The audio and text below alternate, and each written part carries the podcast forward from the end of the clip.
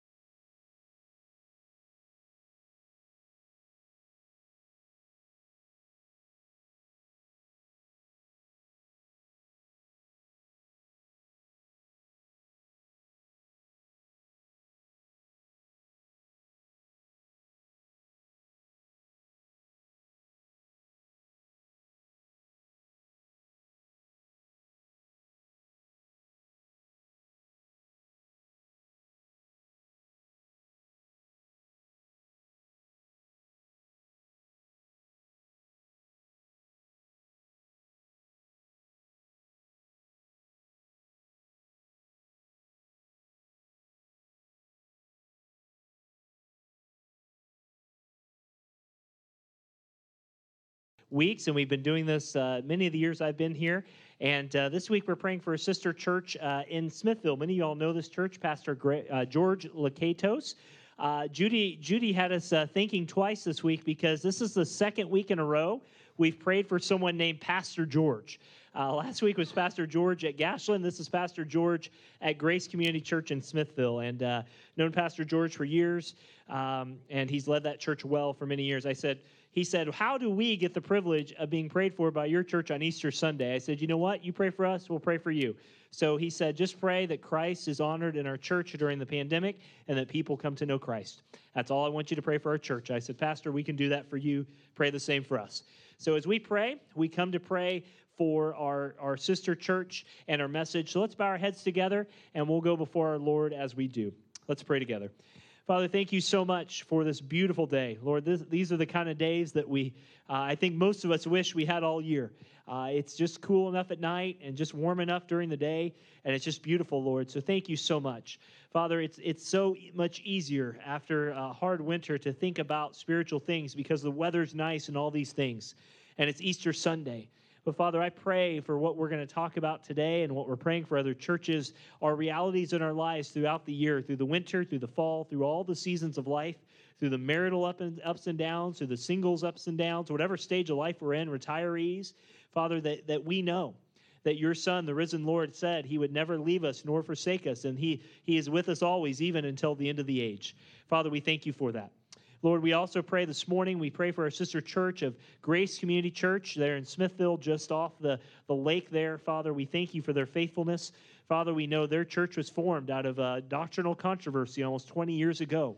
And yet by your grace, faithfully, they've trotted along and you've blessed their, their, their uh, fidelity to your word. And thank you for that. Bless Pastor George, bless their church. May they reach many people for Christ and may they grow people in Christ. Thank you for his stewardship and faithfulness, Lord, all over all these years. Father, our church the same. We give it to you. Tower View is not a pastor's church. It's not a congregation's church. It is your church, Father. So, Lord, be glorified through it. Use us as we are. But, Father, take us to places we have not yet been in sharing and growing together. Father, we love you. Be with us as we do this. In Jesus' name we pray. Amen. Amen. Well, I'm going to ask you to turn your Bibles to John 11, John chapter 11 this morning. John chapter 11. This is a very familiar verse for most of you, or verses for most of you. And this is our, our passage today. Our sermon is entitled Four Facts About the Risen Savior. Four Facts About the Risen Savior. And we know this text, don't we? This is the, the text of Scripture that many of us hear at funerals. We hear this preached that Jesus is teaching uh, about life and death. And the scene of this text is one that is very real for most of us someone very important in Martha's life has died. Her brother has died. Her brother Lazarus has died.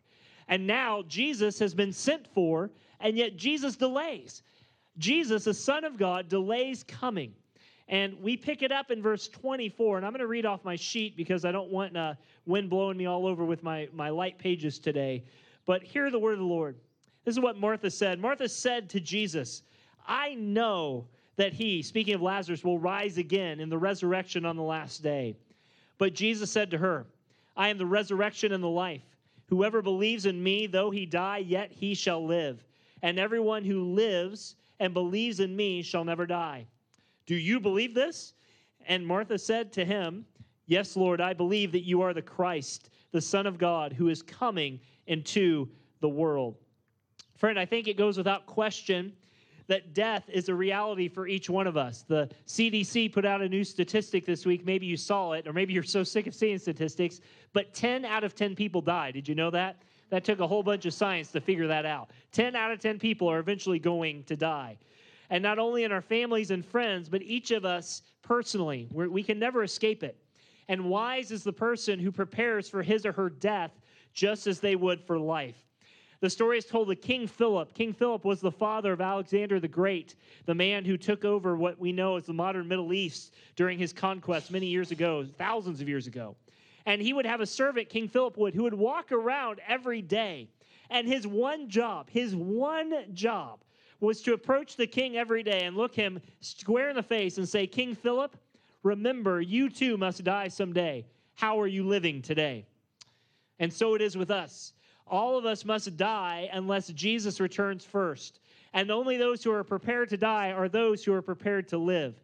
We must learn to die to live. That sounds so weird, doesn't it? Especially if you're visiting. And to learn to die means is that we believe the one who has power over the grave and death itself. And who is that? Of course, it's Jesus who just said those very things. We must commit our lives to him. We must know and realize that if we put our faith in him, we can die well no matter whatever time that comes. And we, we need to know how to face death, not just others' death, but ours as well, because it is coming someday. This last year has taught us anything, it's that death is always knocking at our door. Whether it be COVID or something else, death is always present. Our big idea, our sermon big idea, and it's on your bulletin as well, is that the one, Jesus, who lived above history, entered history, and by his life, death, burial, and resurrection, would make a mark on history that could never be erased. The only way we face death is by faith in Jesus Christ. He's the conqueror of death. He's the one who we are to put our trust in. And Jesus made many staggering claims, many staggering claims. We're going to look at four of them today, but perhaps none more than this. In these verses, Jesus claims to be God. In fact, he claims to be very God. He claims to be God of the universe come down we would call that person crazy and send them to Three Rivers or whatever it is south of the river, whatever the crazy bin is where people would go. But Jesus wasn't crazy. He wasn't a lunatic. He wasn't a liar. He was, as C.S. Lewis said, he's the Lord. And here he claims to have absolute authority. And he can and will raise the dead at the end, and all who believe on him will be raised with him. And so, four things this morning that we will see. Four facts about Christ. We're going to see who he is, we're going to see what he requires, we're going to see what he promises, we're going to see what he asks each of us to do, what he asks each of us to do. First, who is Jesus? Well, look back at verse 24. He tells you who he is. He says, I, or it's verse 25, excuse me. He says, I am the resurrection and the life. Don't you love that phrase, I am? We don't have time to, today to unpack it all, but if you've studied the book of John before, you know the I am statements of Jesus. They hearken back to Exodus chapter 3, verse 4, where God said to Moses, I am who I am. Tell Israel, I am the I am has sent me, sent you, and my name will last forever. Our God is not bound. Our God is independent. Our God is autonomous. Our God is self sufficient. Our God is not dependent on anyone else. And that is our greatest hope, isn't it? Is that everything is dependent on Him. Our God is the I am. Remember when Jesus, this was a Good Friday part of the sermon, but when Jesus was about to be arrested, they said, or is, is Jesus here? kind of thing. And he said, I am he. Do you remember what happened to those soldiers? They fell back because he invoked the very name of God himself because he is God. When Jesus says he is the resurrection and the life, he is saying something very important. He is saying that he is co equal, he's co eternal, he's co powerful with the Father and the Spirit, that he is fully God, that he is God in human flesh. And Christian, you've heard that before. We've preached that here probably every week. I hope we do in some way, shape, or form. But that is something that is so different than what the world says. Jesus is not just a teacher about the resurrection, He's not just a source or a giver of the resurrection, He is the resurrection and the life. All life starts with Him. All life, physical, spiritual, starts with Him. He's the root and the fountain of all life. He's the sovereign conqueror of death. He's the savior of the body. He's the living one who gives life. There is no resurrection outside of Jesus Christ, just as there is no life outside of Him either. And this is who He is. He is the resurrection and the life. You don't have to turn that, I'll read it for you, but Revelation 1 17 and 18, Jesus said this about himself. John said, When I saw him, I fell at Jesus' feet as though a dead man. But Jesus laid his right hand on me, saying, Fear not, I am the first and the last and the living one. I died, and behold, I'm alive forevermore, and I have the keys of death and Hades.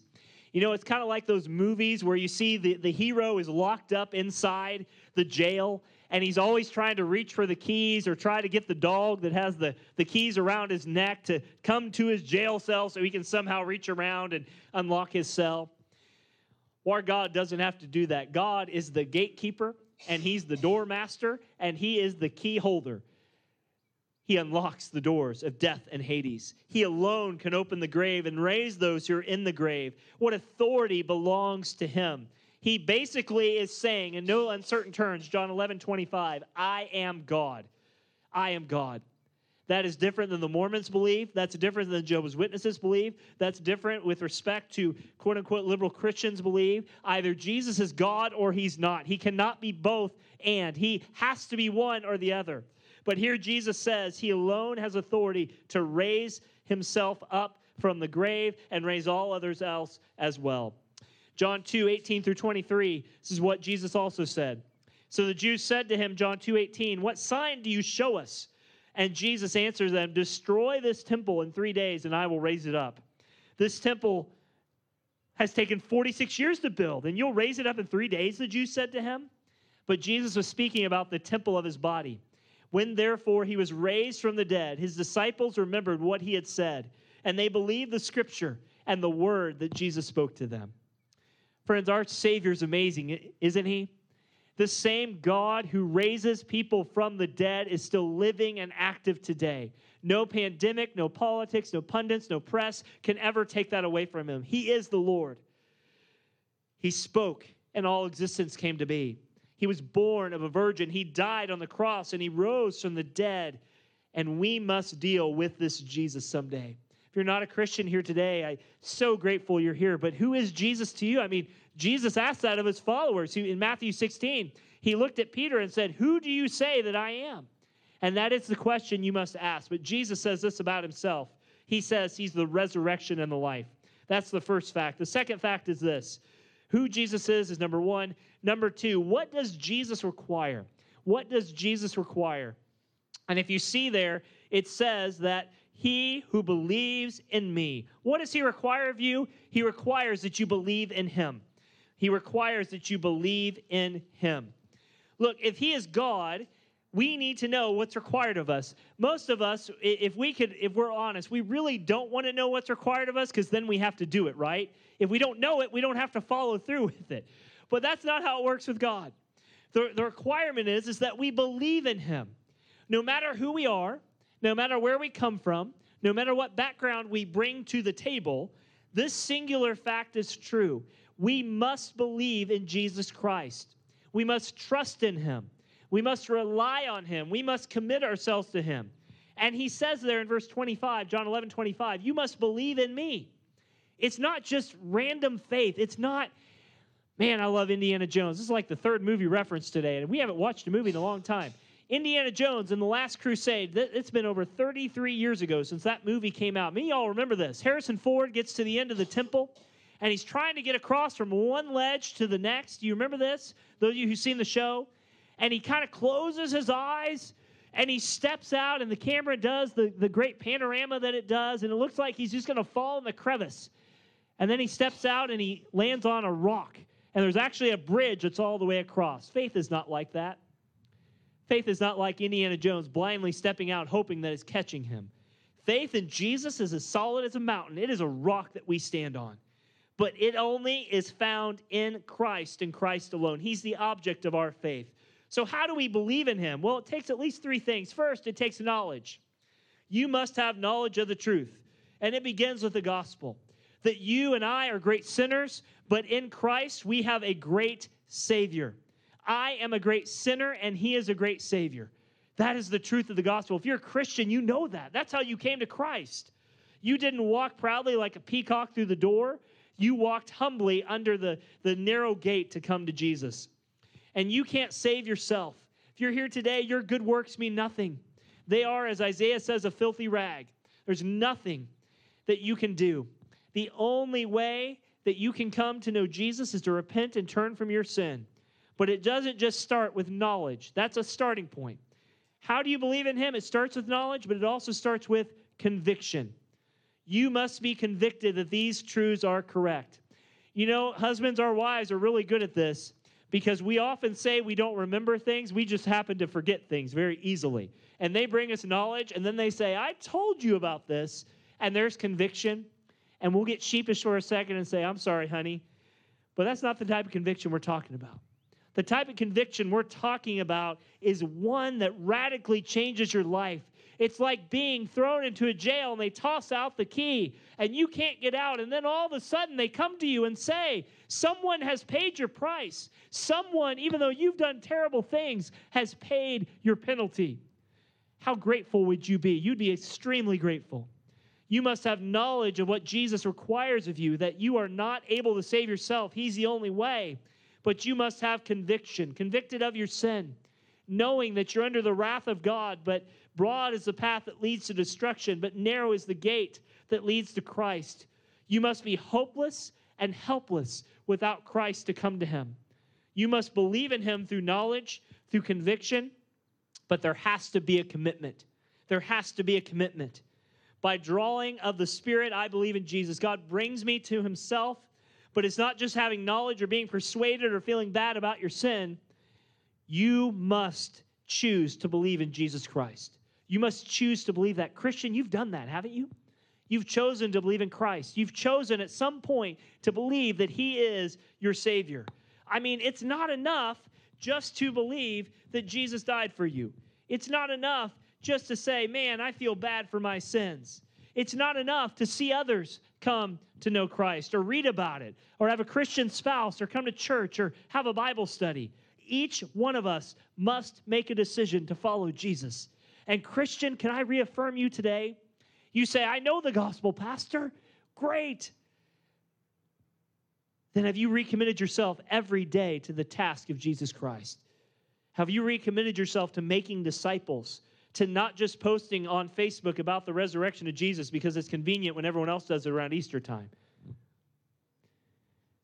man, if Christians were so, and I'm speaking broadly here, but if we were so enamored about the resurrection of Jesus like Easter was every Sunday, how different would this world be?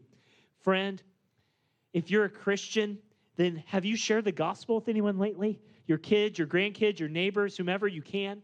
That person at the store? What have you done to recommit yourself to this truth? He has saved you. You have knowledge of that. You have conviction of that. But have you recommitted yourself to that? I'm not talking about being religious to Jesus or feeling sorry that he died, but have you really thought about the cost of your salvation recently? Have you really considered what it meant to be a Christian? Jesus said to take up your cross and follow him. Are we doing that as a church? I pray we are. I know we are. But let's recommit ourselves to that. If you're not a Christian, you must commit yourself to Christ. There is no middle ground. It's either Jesus or nothing. Who Jesus is, he's the resurrection and the life. What he requires of us, number two, is that we believe in him. But thirdly, I want you to know what he promises. What he promises. And he breaks this up into two parts here in point three. First, he tells us that there is going to be a physical resurrection. That's the first promise, a physical resurrection. Look back at verse 25. He says, He who believes in me, though he die, yet he shall live. Though he die, yet he shall live. Jesus, you have some special water that's going to make me live forever? Well, it's not a natural thing, it's a supernatural thing, but it begins with a physical resurrection. To live, it means on the other side of death, when you walk out of here, you are in the immediate presence of God.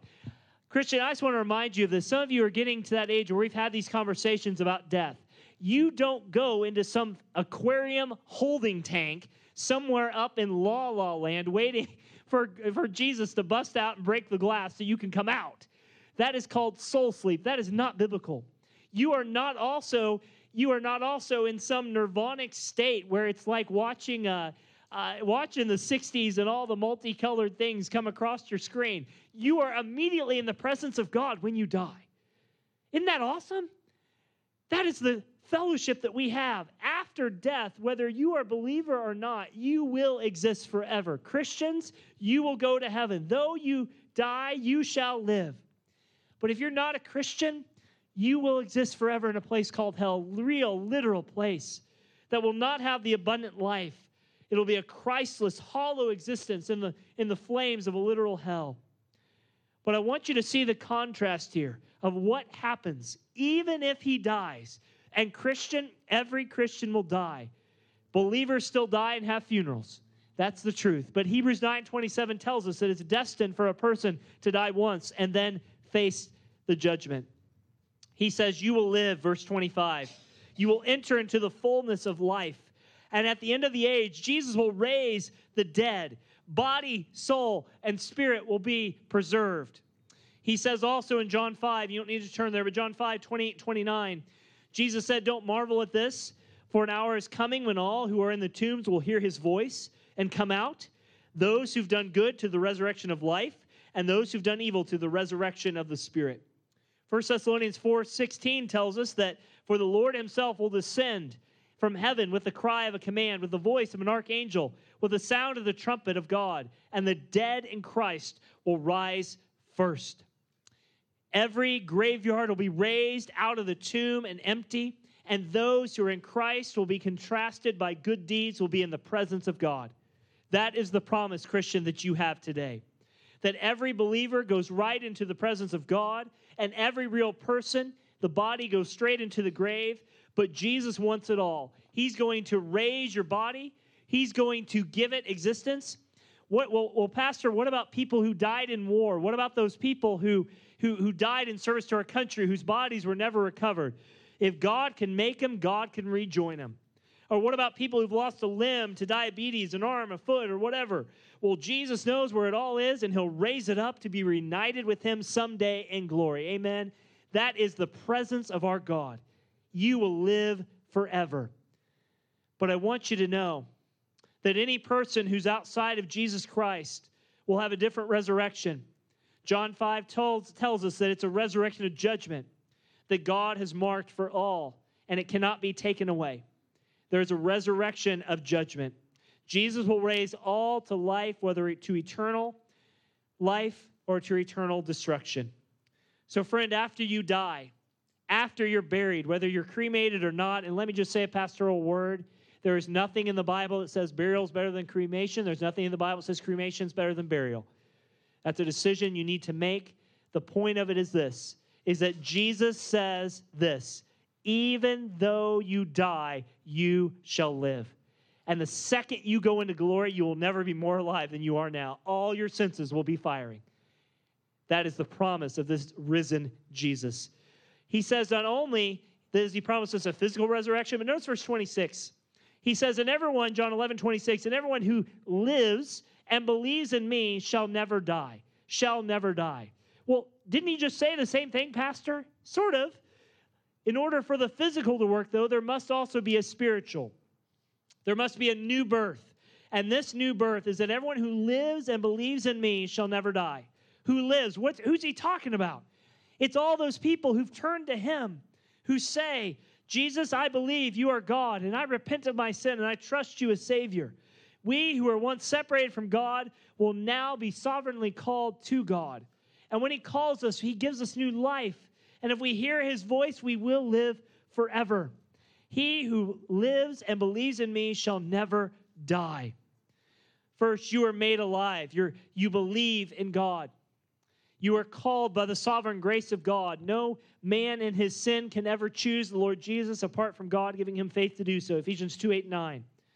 I mean, what can a dead man do? If you, I mean, not trying to be crass, but if you've been to a funeral before and you've ever said to the casket in Spanish and Pig Latin and French or whatever language you can speak, come up, come and do it. They usually don't. They usually stay in the grave. What can a dead man do? Nothing. But when God imparts spiritual life, they can do all things. Later in this chapter, Jesus is going to do those famous words. They're going to roll back the stone and they're going to say, Man, Jesus, you don't know. Lazarus is going to stink. He's been in the grave a few days. And Jesus looks in there and says, Lazarus, what's he say? Come forth. And if you're a Christian here today, that's what God has told you to do. Dead men don't believe. God, by his grace, makes them alive. Those, Ephesians 1, Romans 9, he has chosen from the foundation of the world. So, what do you know? You know this. He promises you a physical resurrection, but also a spiritual one. You have been spiritually resurrected. You will never die. Friend, this is why we believe that when you die, you are in Christ. This is eternal security. This is once alive, always alive. What is settled in eternity can never be undone by time. Christian, if you take nothing else out of this sermon today, just remember this. There are good, meaning people in this world who literally walk with a target on their back because they believe they're going to lose their salvation if they sin too much. Now, you can take that to the other extreme, can't you? You can say, well, if all my sins forgiven, let me just go live like a hellion and do whatever I want. That's not what Jesus says either.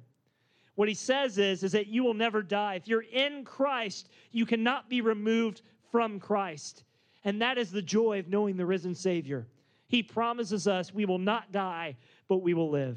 Who is he? He's the resurrection and the life. What's he require? That you believe in him. What's he promise? That you will not die, but you will live. And finally, fourthly, what does he ask of you? Look back at verse 26. He says, Do you believe this? Do you believe this? That's what he asks of you. This is intensely personal. He asked Martha, Do you believe this? Not does your sister believe this, not does your family believe this, not everyone else, but do you believe this? As a parent, I can tell you and I know you all understand this as a parent, grandparent, if you have kids or grandkids, and if you're a Christian, if you could believe for them, if you could make them become Christians sincerely, truly, genuinely, wouldn't you do it in a heartbeat? Because you want your kids to be in heaven, don't you? You want them to be forgiven. You want them to know the truth of the gospel. But we can't do that. It's a choice all of us must make. God gives each of us this question Do you believe He's the Son of God? Do you believe he's the resurrection and the life? Do you believe that if you believe in him, that he will raise you up? And he's it's not just general thoughts about religion. There's a lot of religious people today. And I'm going to say it again, man, my social media lights up every time this time of year. People, I've I've seen things on their Facebook and Instagrams and Twitter that make you cringe. all of a sudden are the, are the world's greatest Christians. Friends, it's not about, just hear this clearly. If you know Jesus, your life is going to be different. It's going to be different. We are fools. We believe a dead guy lives. You're in a parking lot, most of you today, because you believe a dead guy 2,000 years ago lives. That's just weird. Can I say this? Let's make Christianity weird again, okay? Make Christianity weird again. W C A A, right? Make Christianity weird again. Whatever. You figure out the acronym. If you're a Christian, you're to be weird the world is to look at you on a day like this and say, You actually believe a dead guy, a wandering evangelist 2,000 years ago who lived in Israel, is still alive today. And if you're a Christian, you're going to look them square in the face. You may stutter, you may shake. Paul came to the Corinthians trembling with fear, and you may say, Yes, I do. Because you know what? I know he's alive. We not only have historical proof, we have proof in the lives of people. We have proof in the scriptures. Where do you want to go? This has been proven time and time again.